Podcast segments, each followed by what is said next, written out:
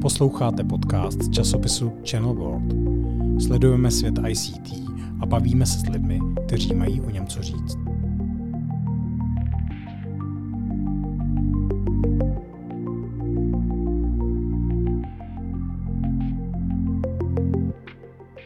Vážení posluchači, dobrý den, vítejte u prvního dílu našeho podcastu. Já jsem Matěj Čuchna a naproti mně sedí velmi vzácný host, pan Jiří Kysela, stále ještě generální ředitel českého zastoupení DEU. Říkám to správně, pane Kyselo? Ano, říkáte to naprosto přesně. Vítejte ve studiu.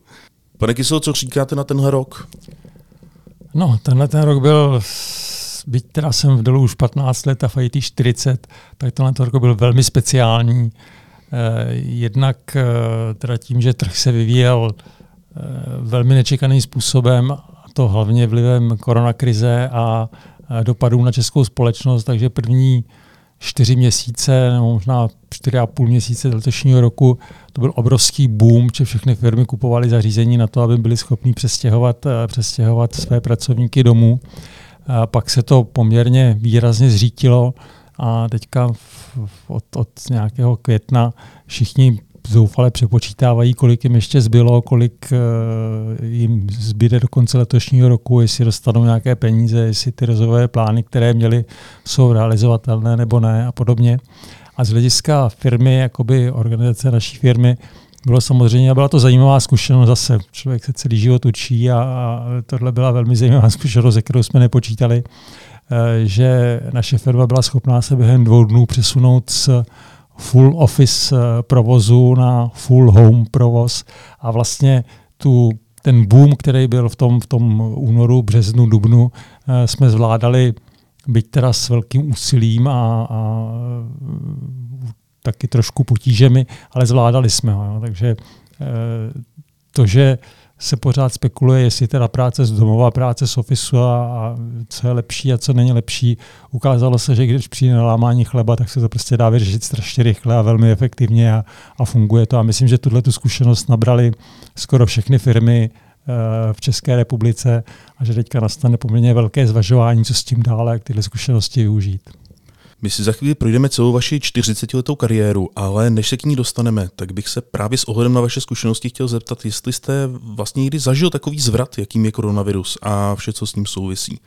Dá se tady hledat například srovnání s listopadem? Eh, myslíte listopadem 89? To si nejsem, nejsem schopen v tomto okamžiku hodnotit, to ukáže až čas. Každopádně zvrat to je a je to otevření jakoby nových cest a nového způsobu myšlení, kam to povede, co se z toho stane, jak to firmy využijí, jak eh, se to využije k organizaci práce a podobně. To teprve uvidíme i v Delu jakoby globálně. Se momentálně jakoby velmi řeší, kolik vlastně lidí se bude vracet zpátky, jaký, jaký chceme mít procento lidí, kteří budou pracovat z domova nebo na tom mixu částečně z domova, částečně z ofisu a podobně. Eh, já si myslím, že to je otázka nejbližších no, možná roku než se tohle to vyhodnotí a, a, a nějakým způsobem zavede. Eh, rozhodně eh, si myslím, že nějaký momentálně univerzální řešení, který by sedlo všem, a že by někdo přišel a řekl, no já vím, všichni vidíte, tohle to jako neexistuje. Bude to individuální, bude to podle způsobu práce, organizace těch firm a podobně, ale rozhodně to pracovní trh a způsob práce celé řady firm jako velmi výrazně ovlivní. Vy jste svůj záměr odejít z Delu oznámil v lednu letošního roku, tedy krátce předtím, než korona uhodila i tady u nás. Ehm, nezvažoval jste, že byste svůj odchod ještě odložil a provedl Dell tím turbulentním obdobím? A, tak já si myslím, že jsem Dell provedl tím, tím tou nejhorší krizí. E, ten uh, můj odchod byl plánovaný už, už delší dobu a v podstatě ten prvotní plán byl, že můj nástupce nastoupí někdy v únoru, nejpozději březnu. Pak jednak tím, že ten výběr byl poměrně složitý, protože já vždycky pišně říkám, že najít ze mě zástupce nebyla žádná legrace, ale e, i potom teda tím, že přišla koronakrize, Eh, tak se to poměrně dost odsunulo, takže v podstatě můj nástupce nastoupil až v polovině července. Na předání už bylo poměrně málo času a my jsme měli s, jakoby s firmou jasnou dohodu, že já koncem srpna skončím. Já jsem si podle toho naplánoval i další aktivity, takže eh, o, o dalším prodloužení jsme, jsme neuvažovali. Navíc můj nástupce si myslím, že je plně schopen eh, ty, ty nové úkoly, které tam jsou, řešit velmi kompetentně. Co říkáte na takový závěr kariéry, takovouhle zásadní, zásadní turbulentní dobu, kdy se děje tolik změn? jako ono se děje pořád fůra změny. Jako odejít v době, kdy se nic neděje, v zdelu není možné, protože uh, i, i filozofie Michaela Dela je, že nejméně jednou za rok a půl je potřeba tou firmou zatřást a udělat nějaké změny, i kdyby třeba ty změny nebyly vlastně dobrý. Jo. Ale jde o to, aby ta firma nejela ve těch kolejích, aby se prostě hledali neustále, optimalizovali cesty. Poměrně často se děje to, že se jak si optimalizují zejména teda podpůrné funkce, aby se za půl roku zjistilo, že teda se zoptimalizovalo moc, zase teda se část nabere zpátky, ale je to furt takový to hledání té nejlepší cesty. Jo. On, je, on je v tomhle velmi, velmi své rázný a rozhodně tu firmu nenechává spát. Takže říct, od, odcházíte v době, kdy se něco děje, furt se něco děje. Když se vrátíme o 40 let naspět, tak ano. Eh, vaše kariéra nezačínala v biznisu, ale vy jste začínal jako programátor. Říkám to správně? Říkáte to správně. Já jsem po, po vysoké škole nastoupil do výzkumného ústavu obráběcích strojů a obrábění, a což byl výzkumný ústav zaměřený na strojírenství. A e, poměrně velmi záhy jsem se dostal do skupiny, která tam vyvíjela software pro automatizaci programování NC strojů, což byla tenkrát velmi zajímavá práce. Dělali jsme na úžasných počítačích Olivetti P6060, což byla 8-bitová jednotka s eh, dvěma floppy diskama, který každý měl, já nevím, asi 1,5 mega nebo kolik.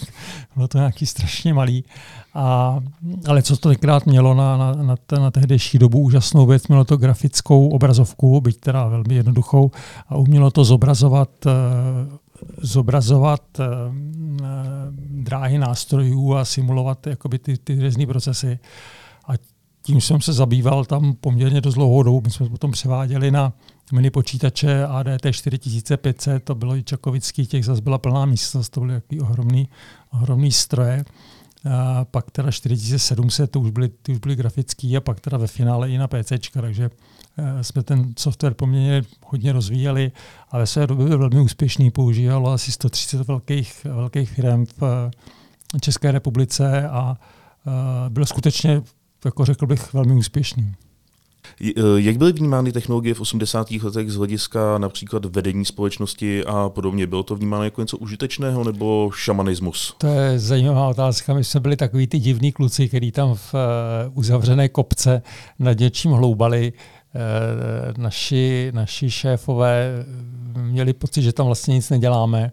Nicméně potom byli většinou dost překvapení těma výsledkama a použitelností těch výsledků a byli jsme prostě pro ně takový ty divňouši, který se tam něčem hrabou a, a nikdo tomu nerozumí. Ale zase to mělo jednu velkou výhodu, nikdo se nám do toho nemontoval, že tomu fakt nikdo nerozuměl. Následně přišel, přišel listopad 89 a vy jste se vydal podobnou dráhou jako řada dalších kolegů a dal jste se na podnikání. Jak vypadaly tyhle ty úplně nejranější začátky IT biznesu u nás? No, to byla krásná doba, protože my jsme vždycky měli znalosti z toho oboru, kde jsme dělali, ale z podnikání, obchodu a podobně to, to byla Eh, pole neorané, takže jsme se všechno učili za pochodu, včetně všech možných registrací a spolupráce s úřadama. Ty tomu ale tenkrát jako, jako byly taky poměrně hodně, hodně nepolíbení. A e, byla to zajímavá doba. No. My jsme, já jsem tenkrát založil dvě firmy, jednu tam jsme odešli celá ta softwarová skupina, pokračovali jsme ještě vlastně celý 90. leta ve vývoji toho softwaru a v eh, podpory těch firm, které to používali. A druhou firmu jsem založil s německým partnerem na, na dovoz komponent a montáže počítačů a podobně a prodávali jsme tady počítače.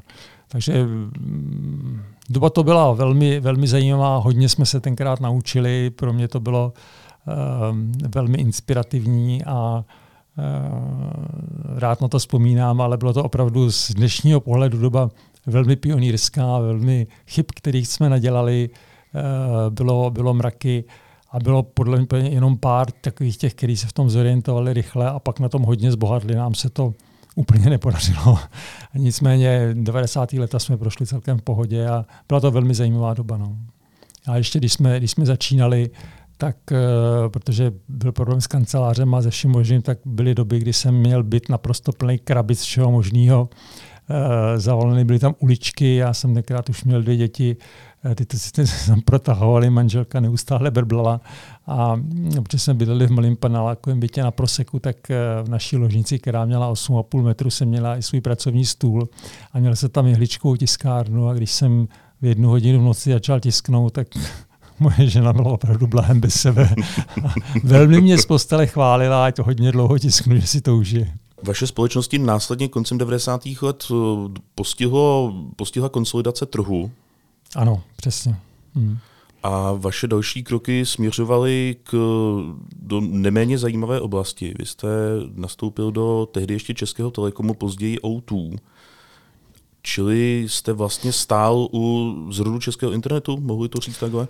No, stál u zrodu českého internetu, ano, byl jsem tam v té skupině, která na tom spolupracovala, že bych se považoval za nějakého otce českého internetu, to rozhodně ne. Ale ano, byl jsem, byl jsem součástí toho manažerského týmu internetu online, který jsme tenkrát rozvíjeli a který se poměrně rychle stal největším českým providerem. Já jsem tam měl na starosti eh, technickou část a část eh, péče o zákazníky. A to byla taky teda velmi zajímavá doba. Měl jsem štěstí, že jsem se tam vlastně k tomu dostal spíš náhodou, než, než nějakým, nějakým soustředěním, hledáním této pozice. A e, byly to zase takové trochu pionýrské doby, protože tenkrát se hodně rozvíjelo vytáčené připojení. Asi si pamatujete, nebo pamětníci si pamatují boje o internet 99 a sestavovací poplatky a nevím co všechno možného.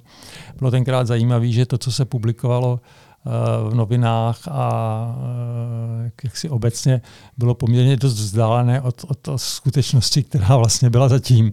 Ale to je, to je jedno, to, mě, to byl pro mě tenkrát docela střed s tím, že jsem poprvé viděl, jak eh, je něco interpretováno a, jak, a, a co je zatím, že to můžou být dvě naprosto rozdílné věci. Nicméně byly tam eh, jakoby i zajímavé momenty, když nás klient nám vyhrožoval žalobou, Eh, že posílal přes své vytáčení za 450 korun měsíčně eh, smlouvu asi, já nevím, za 1,5 miliardy a že ta smlouva nedošla, protože my jsme prý měli nějaký problém a že po nás chce teda těch 1,5 miliardy z toho nerealizovaného obchodu. Eh, což bylo docela úsměvné. No. Samozřejmě u žádného soudu to neskončilo. Žádný spory kolem toho nebyly, ale já tím jenom chci říct, že Eh, tenkrát lidi o tom měli poměrně nerealistické, nerealistické představy, jak to funguje a co to mohou chtít a, a občas teda se domáhali věcí, které skutečně na tím zůstával rozum stát.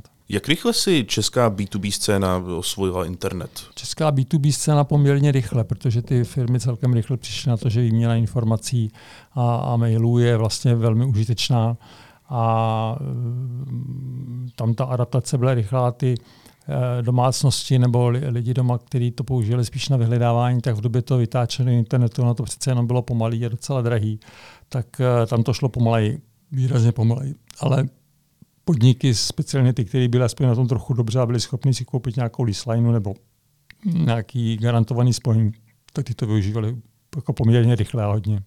Hlavně na komunikaci, maily a, a tohle posílání smluv. to, byl, to byl nějaký soukromník, jako, já ani nevím, co to bylo za firmu, a ani v podstatě už si nepamatuju, jestli nám vůbec řekl, co v té smlouvě mělo být, ale bylo to zábavné. No.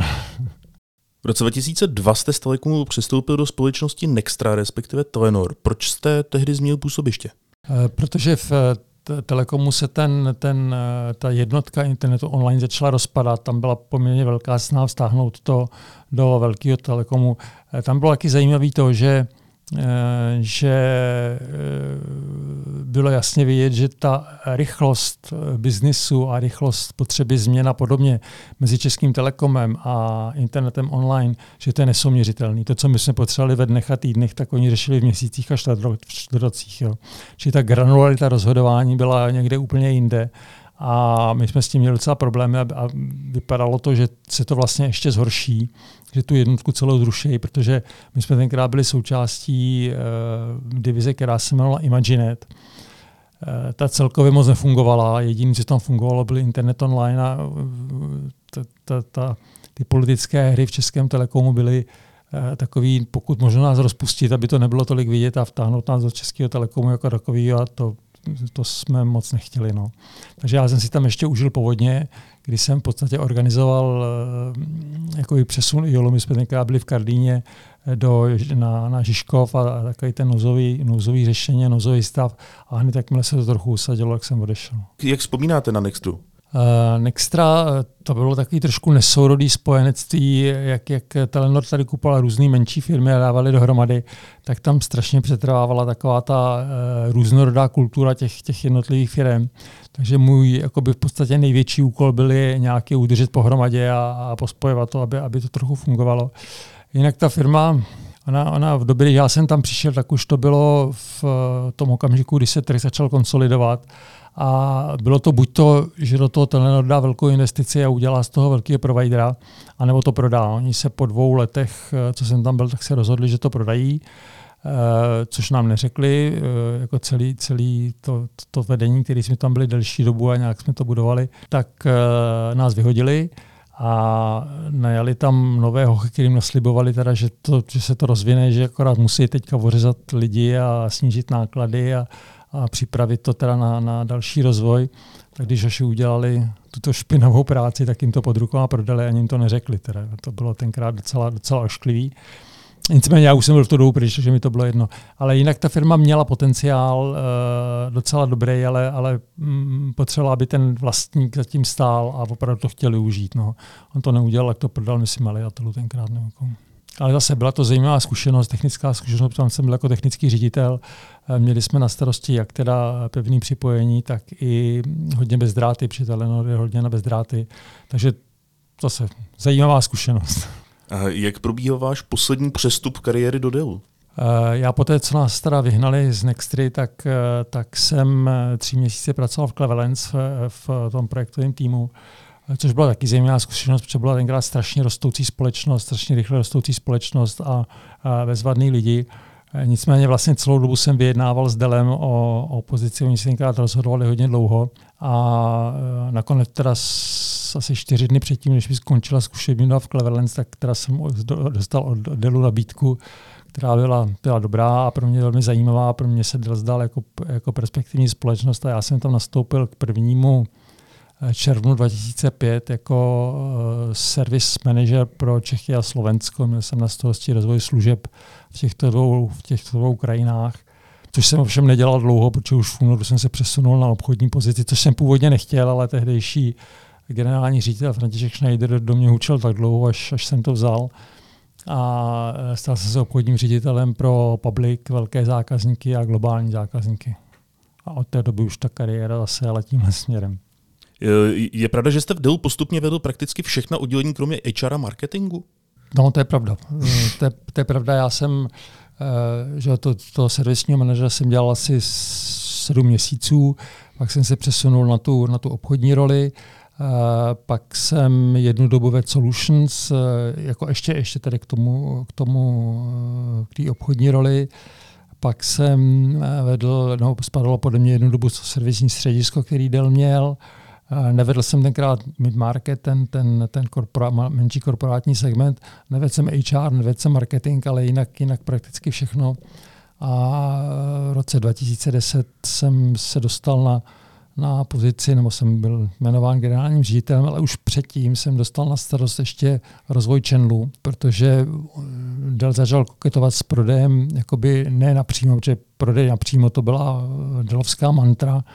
My jsme tenkrát jako jedna z mála zemí našli odvahu se tomu vzepřít. Oni, oni všichni věděli, že jako se to asi bude muset někdy změnit, že jako tak ten trh neovládne, když půjdeme jenom napřímo. A, a nicméně se to báli udělat, tady jsme se až tak úplně nebáli, takže se s channelem koketovalo už někdy od roku 2008 a protože to moc nefungovalo, tak jsem ho dostal jako vždycky, když něco nefungovalo, tak, tak mi to stačili, tak uh, jsem dostal na start v roce 2009 a začali jsme rozvíjet channel, což byla taky z začátku velmi uh, zajímavá zkušenost. Já rád vzpomínám na, uh, po té, co jsem byl jmenován, tak jsme svolali velký, velký sled partnerů ten někde u Prahy do takového hotelu a tam jsme jim říkali naše, naše vize a jak, jak, co chceme dělat a jak budeme fungovat. A když jsem skončil svůj jakoby, úžasný projev, jak teda jsme otevřeni spolupráci a jak, jak, eh, jak to jako bude pro něj, pro nás dobrý, tak jsem otevřel diskuzi a pak následně mi hodinu nadávali. A nadávali za to, co jim Dell kdy v minulosti udělal špatně a jak jim přezal toho zákazníka a toho zákazníka jak eh, vlastně jsme se chovali proti, proti ním, což byla pravda, protože my jsme se snažili právě napřímo. A nejbizarnější, co tam, co tam zaznělo, bylo od jednoho partnera, který říkal, no, já jsem tady tomu zákazníkovi dodával leta HP, vy jste mě o tom teď vytlačili, jak mi to teď budete kompenzovat? No, to, to jsem tak na něj koukal a říkal, že asi nějak, ať se tam snaží dostat zpátky s Delem. Ta diskuze byla zajímavá, nicméně musím říct, že poměrně rychle, jako v průběhu, já nevím, roku, roku a půl, se nám jak přes distributory, my jsme tenkrát měli dva SVS a Stomagu, tak se nám podařilo poměrně značnou část partnerů přesvědčit, aby to aspoň zkusili. A když zjistili, že se opravdu eh, chováme korektně, že to, co jsme slíbili, eh, že když teda si rozvinou nějaký zákazník, tak zákazník bude jejich, my to nepůjdeme maximálně s tím pomůžeme a i kdyby jsme tam ten biznis rozvíjeli jakoby naším přímým obchodníkem, tak to stejně bude, bude přes ně, protože eh, ty, ty stavy dodržíme, tak se ten jako partnerský projekt začal rozvíjet a v současné době už je to světelné roky od toho, jak to vypadalo tenkrát a funguje to bezvadně. Máme uh, jaksi poměrně velmi, velmi širokou partnerskou obec, včetně největších partnerů v České republice a uh, velmi významná část biznisu jde tímhle kanálem.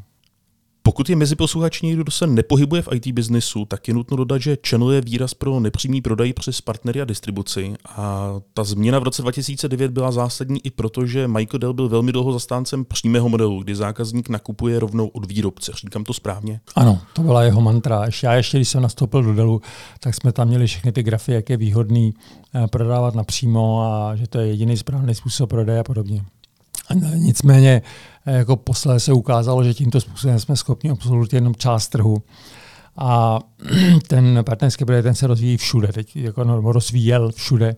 A to jak uh, prodej napřímo, my máme vyjmenovaný set asi 15 zákazníků tady v České republice, kam prodáváme napřímo. Každý, má, každý ten zákazník má přidělené svého obchodníka nebo své obchodníky. Ten zbytek je obsluhovaný přes partnery. A to jak eh, přes velké partnery, že je ten vztah Dell partner zákazník, tak i mm, přes ten distribuční model Dell distribuce partner zákazník. A eh, přes ty distribuce, jak eh, řešíme projekty, máme dva value distributory, čtyři broadline distributory, řešíme jak prodej jakoby z těch skladových zásob distributorů, tak i speciální projekty. Někdy poměrně velký projekty jdou touto cestou. Není výjimkou, že i do našich přímých zákazníků ty velké projekty řešíme přes partnery. A Michael Dell tomu, nebo firma tomu teď říkala ten multi uh, nebo omnichannel uh, přístup. To znamená, ta filozofie je prodejte to, kudy chcete, ale hlavně to prodejte. Najděte nejlepší cestu k, k zákazníkovi. Vy jste následně jako generální ředitel řešil spojení dvou poboček společností, které se sloučily, Dell a EMC. Jakým způsobem tohle probíhalo? A jak nejlépe sloučit dvě společnosti s jinou kulturou? No, to, přiznám si, že to byla jedna z největších mých manažerských výzev eh, v celé kariéře. Já jsem za ní byl velmi vděčný, protože to byla zase úžasná škola. Výhodou bylo, že ty dvě firmy jednak sídlily velmi blízko sebe takže v podstatě to bylo přes, přes ulici v tom, v tom centru v parku.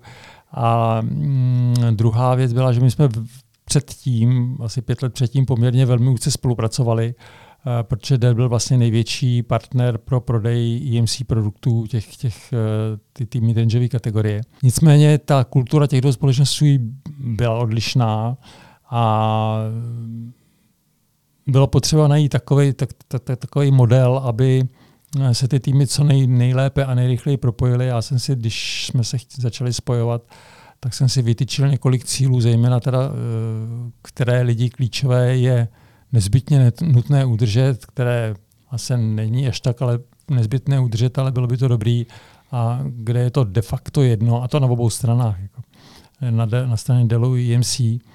A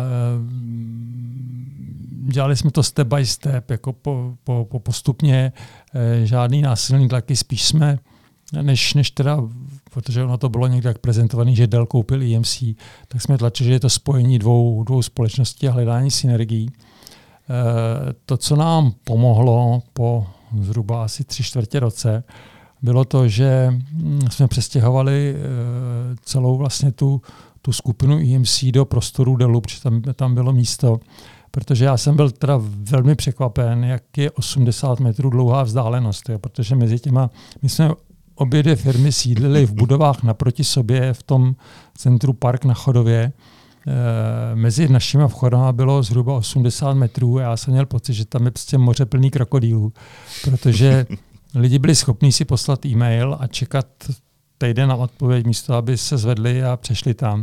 Hmm. V okamžiku, když se přestěhovali k nám, tak eh, ta IMC skupina a rozmístili jsme je podle, podle funkcí vlastně mezi Dell lidi, tak začaly fungovat ty efekty kuchyňky, kuřácký koutky e, a podobně, kde se ty lidi potkávají a mluví spolu a rázem prostě všechny tyhle bariéry padly. Eh, jsem hodně pišný na to, že ty lidi klíčoví, který jsem si tenkrát řekl, že prostě musíme udržet, tak jsme udrželi. Odešlo pár obchodníků, některý ještě před tím spojením, některý, některý potom. Ale jakoby to gro té firmy, to, co, to, co eh, bylo nejcennější v té IMC pobočce, to se nám podařilo udržet a jako implementovat do toho, do toho del týmu a v současné době to funguje naprosto bezproblémově. Samozřejmě v tom vnímání lidí, v tom osobním vnímání je, já jsem z EMC, já jsem, zde to teda spíš z toho EMC, protože to, ono to vždycky to přetrvá u toho, u toho menšího, protože jich bylo výrazně méně než, než, delu, než, než delých lidí. Ale jakoby ta pobočka funguje velmi konzistentně, velmi kooperativně a žádný jakoby ty třenice mezi firmí e, tam nejsou. Obě to byly americké firmy, takže na jednu stranu ta kultura byla trochu jiná, protože Dell je přece mnohem větší korporace, takže je trošku víc svázaná, než, než bylo EMC, který to měl volnější. Ale eh, jakoby ty základní principy těch amerických firm, ty jsou, ty jsou všude dost podobný. Takže já si myslím, že to proběhlo velmi dobře, to spojení. A byla to skutečně, teda musím říct, byla to manažerský výzva, já jsem si to užil, hodně jsem se tam toho, toho naučil a jsem rád, že jsem si to mohl projít. Pokud si dobře vzpomínám, tak vy jste se o tom dozvěděl divné z tisku. O tom spojení. Eh, no, v Delu jsou tyhle, ty, tyhle ty eh, oznámení nebo tyhle ty věci oznamované tak, že my většinou tak dvě hodiny předtím, než to jde ven, tak dostaneme e-mail, eh, bude tohleto, buďte na to připraveni, tady jsou question and answers a nesmíte se o tom s nikým bavit ani potom, když se někdo bude ptát, tak odkažte na tiskové oddělení. Čili jako, že by to s náma půl roku dopředu probírali, jestli to má koupit nebo nemá koupit, to se opravdu neděje. Jak vlastně zpětně hodnotíte tuhle, tuhle éru, kdy jste se vyvydali jedním směrem a spojili jste se možná v dodneška největší merždou v, v oblasti IT s EMC, zatímco HP se vydalo přesně opačný směr, začalo se štěpit a zeštíhovat. Jak to vnímáte takhle zpětně? Já si myslím, že eh, Michael opět jakoby ukázal, jako už po ho, ho, hodně krát, no už jako, no, eh, opakovaně ve své kariéře eh, ukázal, že eh, má poměrně dobrou vizi, dobr, dobrý, dobrý to směřování. Já si myslím, že to spojení je užitečný a je dobrý. Já nechci spekulovat, co vedlo za, za no, co stále za rozdělením HP. Úplně si nemyslím, že to byly biznesové nebo technické věci, že to byly spíš uh, jako pohled akcionářů, jak z toho vyrazit někde, někde víc a jako biznisově to žádný smysl nedávalo, taky možná, že zatím stál jakoby neúspěch toho jejich projektu Machine, o kterém se prostě tak dlouho mluvilo a nakonec to úplně vyšumělo.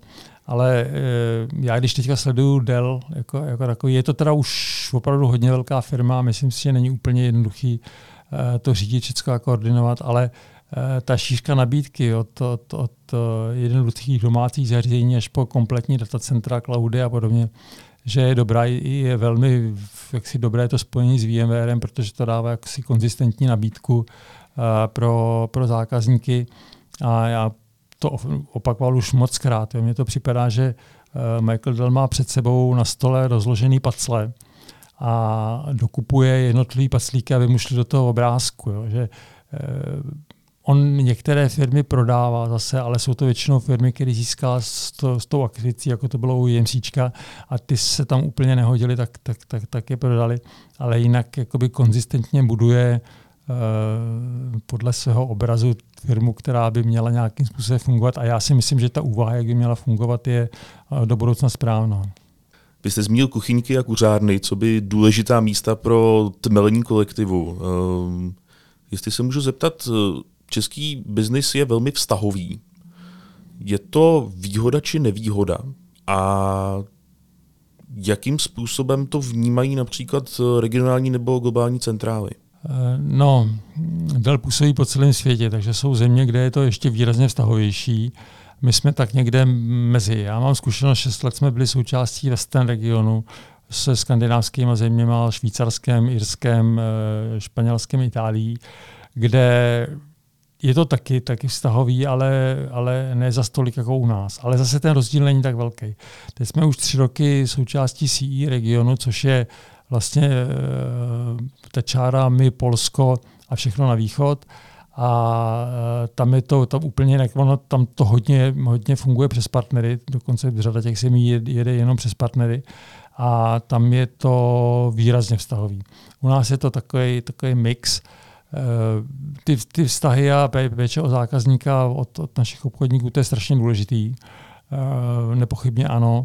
Nebo, nebo vztahy partnera s tím zákazníkem. Eh, to je velmi důležité, protože u nás se lidi poměrně hodně rozhodují podle toho, co jim poradí ten, komu, komu důvěřují. Málo kdy si udělají Mm, jenom čistě cenový srovnání, to se děje jenom u těch, u těch levnějších domácích počítačů a koupit teda to, to, to, to nejlevnější nebo to, co se jim zdá.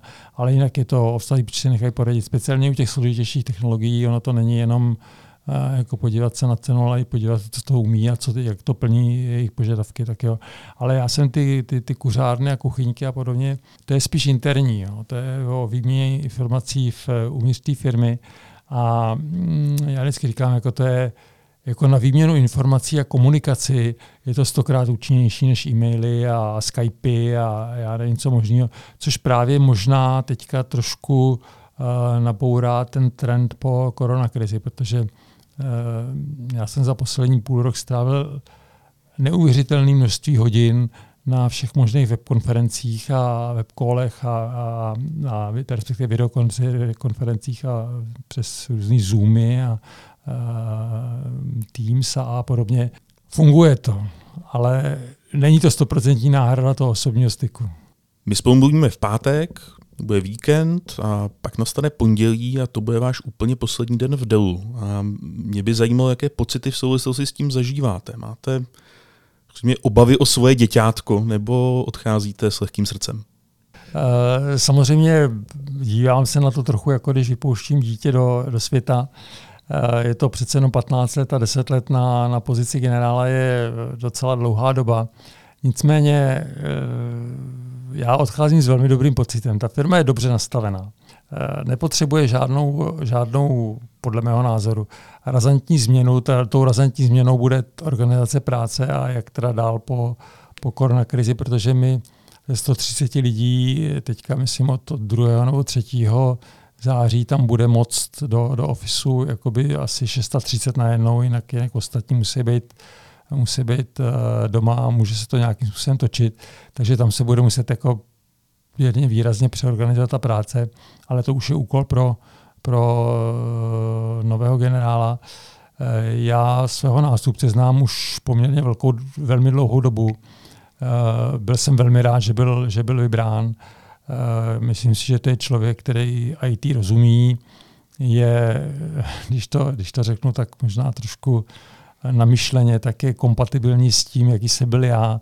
To znamená, nepřijde tam někdo povahově úplně, úplně rozdílný, který by měl pocit, že tam musí všechno změnit, i když ta firma rozhodně bude potřebovat nějaký, nějaký další vývoj. A já jsem pevně přesvědčen, že on to dokáže. uh, dokáže uřídit a eh, jakoby nadizajnovat. Eh, takže já odcházím s velmi dobrým pocitem. Je mi akorát líto, že odcházím, protože ty lidi jsem tam měl rád, tu firmu jsem měl rád. Na druhou stranu, myslím si, že 10 let úplně stačilo na, na této pozici. Já už nějakou dobu přesluhuju, i, i potřebuju se trošku soustředit na vylepšení svého zdraví. Mám dvě malé vnučky, eh, mám chalupu na horách, kde mám fůru práce a fůru plánu, co chci dělat. Mám pořád ještě angažmá v eh, CZNIKu a přes CZNIK v Euroispa, což je Evropské združení internetových providerů. Takže úplně eh, nudit se nebudu a úplně odříznutý od, to, od toho nebudu. Eh, mám naplánovanou nějakou takovou ne úplně velkou, ale, ale přece jenom spolupráci s některými lidmi z Delu na na coachingu, mentoringu a podobně. A, takže budu se snažit teďka mnohem víc vyladit ten eh, aspekt, soustředit se na vylepšení zdraví, soustředit se na relax a na ty eh, svoje další aktivity. Takže já nemám strach, že bych se úplně nudil a nemám strach, že by ta firma, firma nebo že by moje děťátko, když ho pustím teda do toho světa, takže by tam bezradně bloudilo a nevědělo, co dál. Já si firma nastavená dobře a je připravená to se dál rozvíjet a být úspěšná na trhu. Vy jste mi vlastně odpověděl na otázku, kterou jsem chtěl položit v zápětí, co vlastně dělá vrcholný manažer ve výslužbě. Jenom se zeptám, eh, vinici nebo pivovar jste si nepořídil zatím? Ne, ne, ne, vinici ani pivovar jsem si nepořídil, mě stačí ta chalupa v Jizerkách. Já jsem tam přikoupil nějaký pozemky kolem, který budeme teďka nějakým způsobem kultivovat. A eh, ne, vinice ani pivovar, ani o tom nepřemýšlím, že bych si pořídil. Troufnete si odhadnout, kudy se bude trh ubírat v nejbližších obdobích a jste vlastně smířený s tím, že už u toho příjmu nebudete, respektive, že už nebudete stát u kormidla? No, to, že nebudu u kormidla, to s tím počítám, říkám, ten můj odchod je připravený rok a půl. E, to znamená, že opustím kormidlo, to, to vím dlouho a jsem s tím e, zcela smířen a do určitý míry jsem i rád teďka v současné době. Jo. Si fakt si myslím, že 10 let stačilo. Kam se bude ubírat trh? No, to je otázka za milion dolarů, protože jako odhadnout, co se bude dít, je dost komplikovaný. Já jsem to říkal na začátku, že si jednoduchý recept na to není, podle mého názoru. Eh, že bude furalí, který budu říkat, teď bude určitě tohle, teď bude určitě tohle. Ono, jak u koho, ono, ono to bude dost rozdílný podle, podle jednotlivých firm. V podstatě teďka, co se bude dít, je, že si eh, všichni velcí i malí zákazníci budou vyhodnotit to, co se stalo při koronakrizi, to, co, co dobrýho z toho můžou využít, jak to můžou využít, jak to pomůže jejich biznesu, jak jim to sní, může snížit náklady, jak jim to může zlepšit komunikaci, jak, a pak budou řešit, jaký zařízení k tomu mohou potřebovat, nebo budou potřebovat, jak se budou reorganizovat, ale myslím si, že teďka v první, v první fázi to bude hlavně o vyhodnocení těch, těch zkušeností z toho, že museli prostě ze dne na den zavřít, přesunout lidi někam, přeorganizovat výrobu, udělat nějaký, nebo výrobu mm, komunikaci, ale výrobu taky, eh, jak udělat zabezpečení, jak, eh, jak postavit jejich systémy, tak aby to, co léta říkali, že nejde, prostě najednou muselo jít a jak to využít pozitivně. A říkám, nebude na to jeden univerzální recept. Pane Kyso, vám mnohokrát děkuji za rozhovor. Není zač, bylo pro mě velké potěšení si s vámi povídat.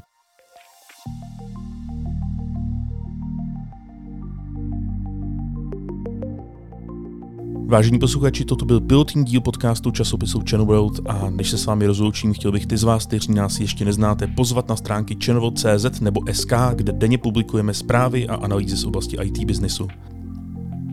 Pokud se vám tento rozhovor líbil a chtěli byste jich slyšet více, přihlaste se prosím k odběru podcastu, aby vám neunikly další díly, které plánujeme vydávat jednou měsíčně. Děkuji, že jste si nás pustili a těším se brzy na slyšenou.